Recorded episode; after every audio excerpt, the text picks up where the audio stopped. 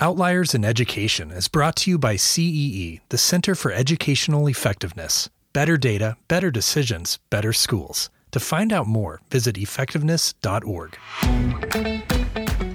If you haven't caught the documentary Paper Tigers featuring Lincoln High School in Walla Walla, Washington, well, please allow me to recommend it to you right now. On today's episode, we talk to the man who led that pioneering work, one of the original outliers in education.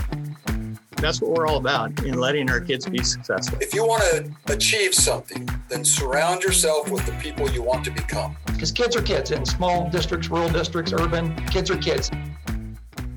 Hi, friends. Eric Price here, welcoming you to another episode of Outliers in Education. Now, as I've mentioned before, the premise of this podcast comes from a study published earlier this year by the Center for Educational Effectiveness that identifies key practices that are helping certain schools outpace all the rest, especially when it comes to elevating the educational experience for students of color and students facing poverty. But way back when the outlier study was but a twinkle in a researcher's eye, today's guest stood on the vanguard, leading the way with a new approach that recast schools not just as a place of learning, but as a place of healing. It's an approach we've come to call trauma informed. And with me, as always, on the other mic is my good friend and longtime educator, Eric Bowles. Bowles was trauma informed even in the vernacular as you were coming up in the teaching world?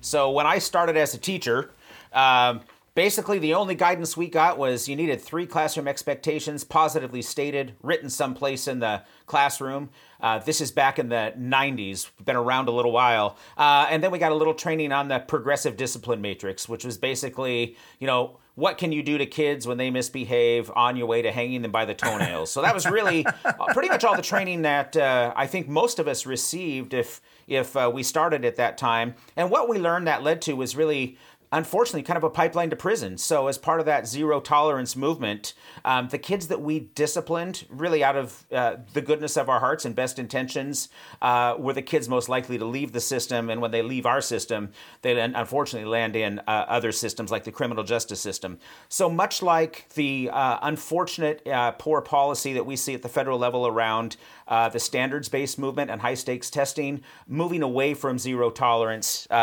to a more restorative practice, including uh, trauma informed under the umbrellas, uh, where we're now mandated to go by state statute. And I say it's more than time. This is kind of my experience, Bowles. It was kind of like the wheel of misfortune when a kid came in through again, or the whack 'em and stack 'em philosophy. Yeah, exactly right. Um, and you know, I think I think many of us, because we didn't have any of this behavioral training, really didn't even examine the practice, and certainly didn't realize that that what we were doing, uh, again from a place of best intentions, was really detrimental to the kids who needed us the most. Well, there was this one school in Walla Walla, Lincoln High, that was seeing improvements radical enough to catch the eye of documentary filmmaker Jamie Redford, son of the one and only Robert Redford, who brought his camera out to the Northwest to try and explain what was really going on.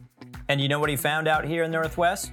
He found our guest today, Jim Sporleder, former principal at Lincoln High, leading a team of educators as they pioneered their way to becoming a trauma informed school. He retired his post in 2014, just before the documentary was released to national acclaim, in order to dedicate the next chapter of his life to helping other schools become trauma informed.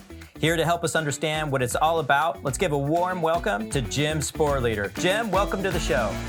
Thank you. It's great to be with you guys today. Well, we've got a lot of stuff I know to to go through and to explain here. And starting with uh, an episode that we'd done before was Dr. Corey Kalahar.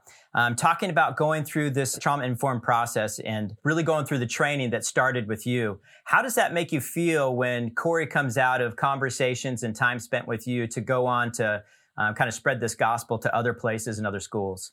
You know, we, we, we have a national movement. The the uh, I call it the wave. The wave's getting larger and larger, and it's sweeping more and more of the country. I see my role as, hey, we're all on the same team, and uh, and we're here to support one another. We all bring our own gifts and talents to the uh, movement, and so with Corey, uh, I'm very grateful for for what he's doing, and also uh, to support him and, and, and to appreciate the contributions that he's making uh, in his world. Thanks for that, Jim. So, 33 years in education, and like anything, overnight success after 33 years of hard work, uh, shot to celebrity to some extent with uh, making the documentary uh, Paper Tigers. What was that process like for you, for, from being kind of small town school administrator to Jim? You're a big deal. Tell us about tell us about that process. Well, you know, I got to be honest with you. Is I, I I I don't look at myself as a celebrity. Um, you know, for two thirds of my career, I was very uh, I, I, I was very student focused and uh, as a classroom teacher and as an administrator, but I was very traditional in my dis- discipline uh, practices and uh, just kind of what you guys were sharing. Uh, you know, when a kid came into my office, it you know, these are things we're not going to put up with in this building, and that, you know, and I I use that old traditional approach where we try to control behavior through fear and so my transformation came uh, when I went to a, a, conference and heard Dr. John Medina speak on toxic stress. And that's a term I had never heard about, uh, knew nothing about. And when he shared that kids were coming to our school from these toxic environments, their home environments, and that the pain that they were bringing to school was being acted out in their behavior and in their uh, lack of performance, that to be able to counteract that, those kids needed a caring adult uh, in their lives. And uh, that turned me upside down. And that's what created the uh, change within me is that I realized that uh, I was punishing kids, I wasn't teaching kids. Back when we started, uh, you know, it was new stuff. It was all theory. Um, really, we, we were the first school in the country to, to put it in action. And uh, and at that time, I didn't even know that. So once I changed my practices to asking kids what, what was going on, asking them about where they were with their stress, um, they, they, they told me. And uh, I was just absolutely blown away with what they were experiencing and then being able to wrap that support around them.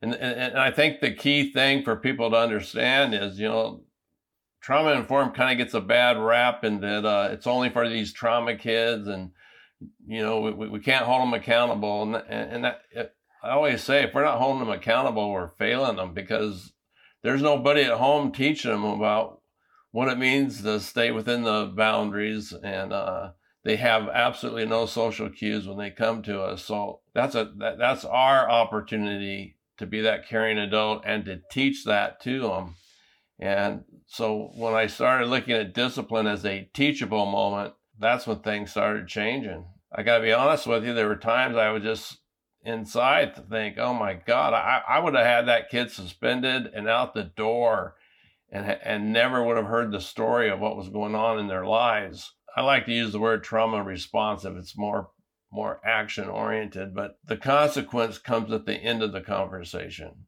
And so the but but it's a teachable moment and it's a connecting moment. From the very first kid that I started that approach with, uh, it was just one after another started telling me what was going on in their lives, started telling the staff what was going on in their lives when we used this approach. That's what brought the uh, data that, that, that brought the attention to our school. Can you tell us one of those stories? Uh, you're in the middle of unpacking a situation, it's a discipline situation.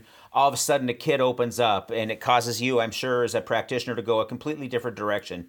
Uh, does, does a story with a particular child come to mind? Yeah, I mean, uh, to be honest with you, I, when I first went over there, I had to do the whack and stack. I mean, I didn't, I didn't have any knowledge of, of trauma responsive, but I'm telling you, I my first two days there, I suspended twelve kids, so they they didn't they, they didn't welcome me with a red carpet. I can tell you that. But school was out of control. Uh, to be honest, I didn't know if I was going to make it. It was that out of control, and uh, the common response to ask anybody to do anything was a "f you," and uh, so just trying to get on top of that. But but I the first kid that came in my office uh, that had told a teacher to F off for three years. It was automatic, three day suspension, and we're not going to talk to teachers that way. And we promise we'll never talk to you that way. And this kid came in and he was just super upset. And uh, I just, instead of start starting in on, you know, we're not going to put up with it, I just said, Hey, Jared, it doesn't sound like you. What's going on? You know, what, what caused you to tell the teacher to F off?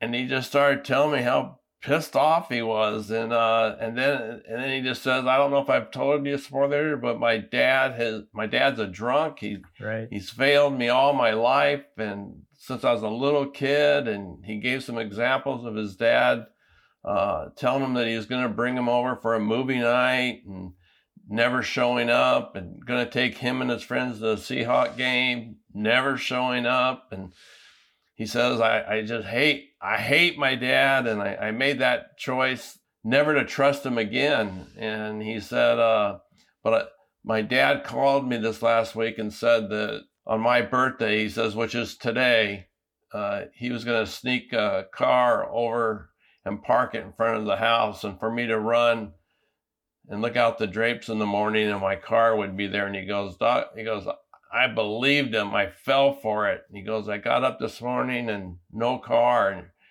and he goes, he did it to me again. And, but why he's so upset about this, he's actually coming down.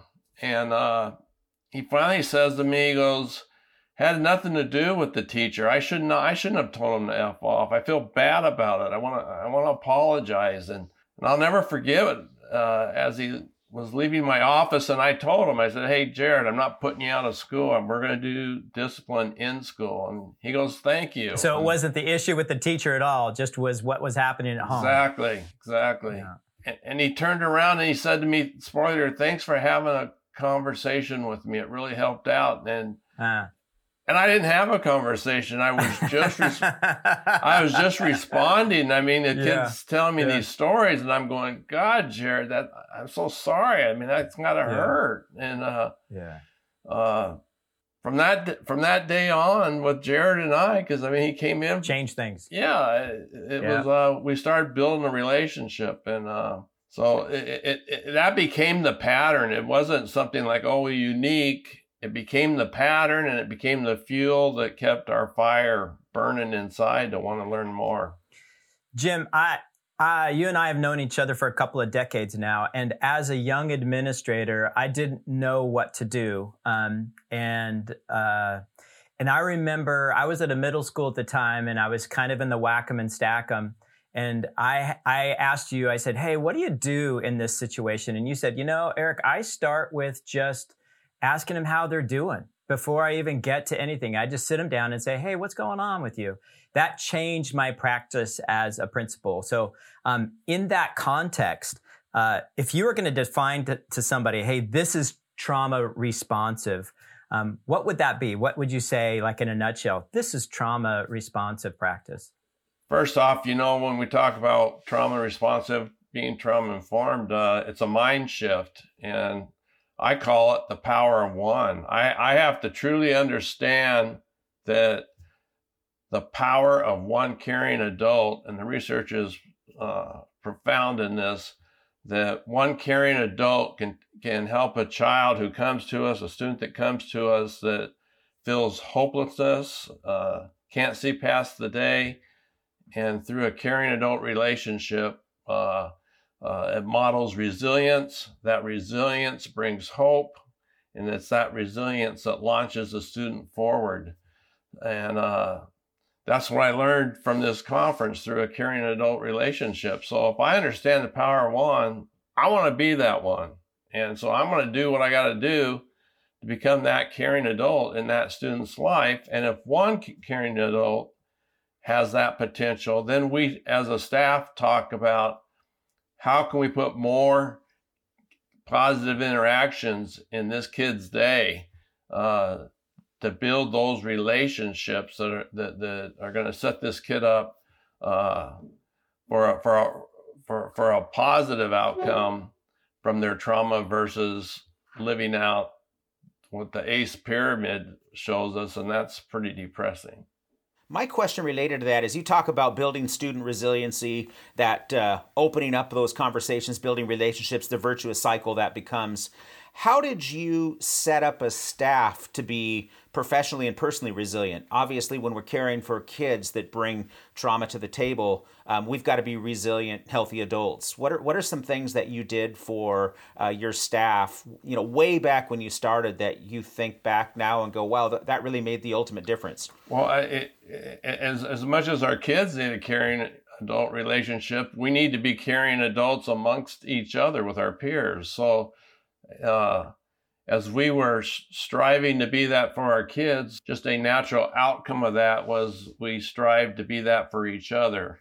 Now, if I was to tell you we I had a hundred percent uh, support, I didn't, but I had the majority, and it's just like me as I kept experiencing these positive interactions with kids, and I was just blown away.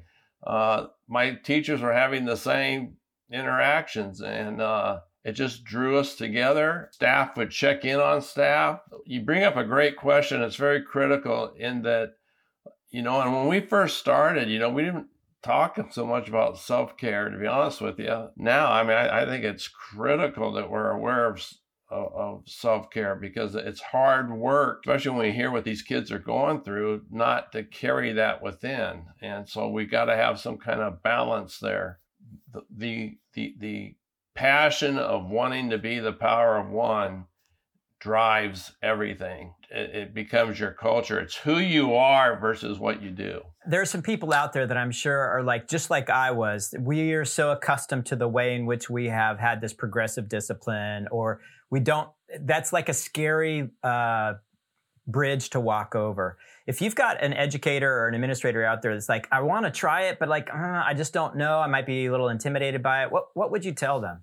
Well, I mean, I, I think the example that you give, Eric, is kind of that is a very common one, and and that's where we're trying to make it something that we that we do, and it's like I'm not sure I'm I, I I'm prepared to do this, or I can't add another thing to my plate.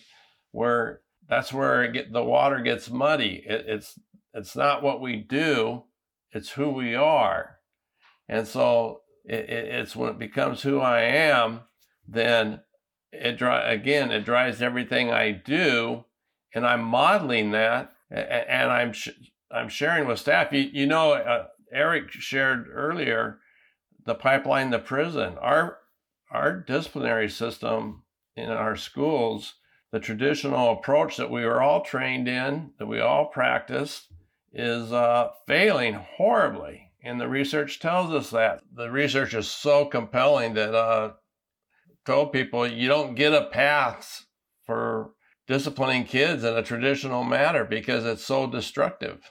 You know, because you'll hear people say, "Well, that's not for me." Well, if it's not for you, we got to find a place for you because uh, we're hurting kids. We've got to break that cycle, and champions that are willing to take it on and the ones who do and, and are successful, their data, they're, they're knocking it out of the park it, because it just comes naturally. I mean, I, I, I just saw kids flourish, and uh, and the research will say that through a healthy, caring adult relationship, kids of trauma will thrive in that type of environment. And uh, these kids deserve it. You know, we, we label them on their behavior, we label them on what we expect of them versus looking them as an opportunity to really connect, lead, teach, help, give them the skills, let them know about their regulation, give them give them strategies to regulate, and uh, and and for us to model that. Uh, to me, it's a priceless gift. Wow, Jim, one of our good friends, Dr. Greg Benner, just put together what we refer to here as the Whole Educator series. And when he talks about doing this work, he always says, you know, the the journey of a thousand steps really begins with just taking that first step. Um, you've written a book, uh, The Trauma Informed School, that really lays out what, what those steps might look like. What advice would you give an educator, both a teacher in the classroom uh, and a principal in a school? What advice would you give those educators as far as what is that first key step in that journey of a thousand in this process?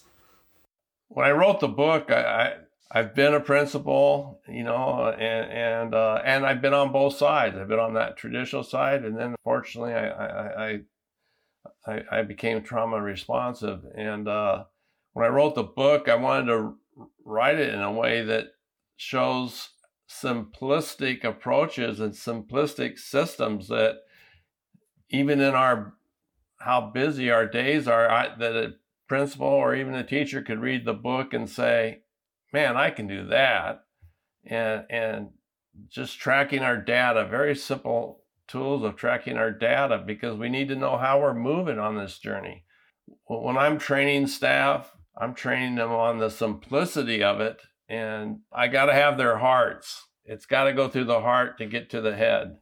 That's always my goal. That drives the change within. If you're going to say, "Hey, here's here's the the two or three things that I just think are have made th- this is why we should all be doing this with trauma uh, responsive or trauma informed practice." What, what would you say from that that heart perspective? One, the, the, the, the, the stress is coming from outside the school and and and it yes it manifests itself in school it can trigger at school but the stress and that toxic buildup is coming from outside of the school and if we can understand that we can take our personal mirror and put it down and, and, and work towards get finding out what are the root causes of that pain that the kid is demonstrating and of that behavior. And and then that drives us to put support pieces in place as we hear the stories. Not to take that behavior personally you mean? Yeah. Yeah. We, if you take it personally we we, we've just lost that opportunity for connections. In fact, if we use the fear approach of handling discipline, it creates a me against you situation versus if I'm using, if I look at discipline like any other discipline, like reading, any of the, uh, uh, our electives, music, whatever, when we look at our class or classes as a discipline, we take kids where they're at and we want to move them forward. And I think we should look at student discipline in the same way. We take them where they're at and we're going to teach them and we're going to move them forward. And uh, I, I, I think it's that approach of knowing that uh, I have that opportunity to, to, to, teach those skills and to teach those uh, and to provide those strategies to, to help them. Uh, and to, it helps calm the brain. And, when we move in this approach, we're creating safety, and safety is what these kids need. I mean, they're coming from these horrific home uh, situations.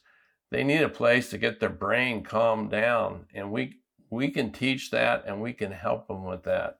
You know I, uh, we're talking all this discipline stuff but you know when we get a kid's brain calmed down then they're prepared to learn. When they're highly escalated it's physiologically impossible to take in new knowledge or right.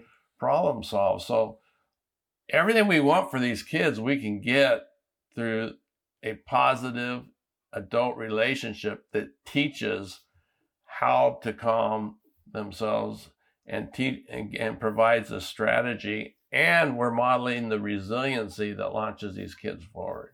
Well, Jim, you've given us so much to to think about. So thank you. That that that's huge. Bowles, how do you put this in a nutshell for us? Um, I'm going to need two nutshells today, EP. So this summary may take a little longer than what you're uh, typically used to hearing. Uh, first of all, I want to give a shout out to uh, Jim Sporleder's hometown. Uh, Walla Walla, Washington is a really incredible community. In fact, it's the town so nice they named it twice we we really talked on this journey going from policy driven zero tolerance practices into moving to uh, restorative child centered practices. Jim's aha was John Medina talking about toxic stress. I had a really similar aha about 2006, hearing from Jeff Sprague for the first time really talking about how you moved from in academics to these proactive uh, extra help steps for kids that needed more help in reading and math. And oh, by the way, that works in discipline as well. For me, it was the same kind of thing, Jim. It was like a lightning bolt went off, and I was a little ashamed actually. I, I hadn't thought about that before. Such an easy leap from those academic practices. Um, you just need somebody to tell you how to do it. Um, love what you talked about around accountability. Um, accountability can be love. It's all about teaching. Uh, and this this isn't some sort of avoidance practice. It requires a discipline, a data driven approach to make sure that we turn uh, kids around. Love the phrase uh, trauma responsive as opposed to trauma informed. Just like the action orientation, I think we all appreciate action as opposed to passivity. Um, loved what you talked about just in terms of hearing kids' stories uh, leads to building relationships, which creates a virtuous cycle both for that child uh, and for the culture of the school. Um, and it's all about the power of one. And Jim said it several times. Just want to reiterate what we know is that one caring adult in a child's life changes uh, everything. And thank you, Jim, for making that become the culture where you were at. Loved the uh, term flourish. We heard that in last episode's podcast with Aaron Jones talking about, um, gosh, you know, if we do this uh, work around dismantling racism, uh, dismantling other forms of oppression, we've all got the opportunity to flourish. So whether it's kids or adults, really looking at practices that do that. Adults are big 12 year olds. We talked about that last time as well. I'm example number one. But uh, Jim talking about you got to get to the heart to get to the head. Right. That's a practice that we mm-hmm. we know works with children. It also only works with adults. And finally, want to quote the immortal Flea. There are really only two emotions. Um, Jim talked about discipline out of fear in our old zero tolerance ways, and in this new approach, it's really discipline out of love. So, really, thank you, Jim, and thank you, Flea, for pointing out that we're moving from fear to the light of love. And thank you for helping us choose love today, Jim Sporleder. That's right, research based, and we're quoting Flea. Thank you, Bowles. That's a fantastic wrap up. Jim, how'd we do on this one it, it, and that wrap up? Anything that you'd like to add as as we kind of end here today? I, I, just appreciate the advocacy that you're out there in front, uh, encouraging our colleagues and our peers that hey, we, we can get the data that we want if we're if we'll open up to, to the mind shift that it takes to put us on that journey. So thanks for what you guys are doing. Hey, you bet, Jim. Where do we get a copy of your book? You can go to jimsporlederconsulting.com or you can go to Amazon and, and, the books there as well. Perfect. All right, Jim, thank you for coming and sharing uh, your wisdom and your experience with us today. I, I appreciate it. Thank you. And listeners, we'd like to thank each of you for listening to today's episode of Outliers in Education. You can find this episode and more online at effectiveness.org, Apple Podcasts, Spotify, or anywhere you get your favorite podcasts. Until next time. You'd like to find out how to gather the data you need to help drive positive change in your school or district, take a moment to visit CEE, the Center for Educational Effectiveness, at effectiveness.org. Better data, better decisions, better schools. Effectiveness.org.